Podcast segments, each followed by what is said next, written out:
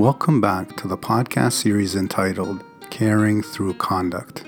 The next few episodes will be a little bit different because they will be comprised of Ryerson community members sharing actual difficult situations that they have faced within their roles, and I will do my best to provide them with answers as to how to resolve them. Therefore, the next few episodes will be called Scenarios and Answers. The goal is to provide you, the listener, be it a staff, faculty, or student, a resource to better prepare yourself when facing a challenging situation and how best to resolve it. The scenarios and answers will be general in nature so that all who listen can benefit. I hope you enjoyed listening.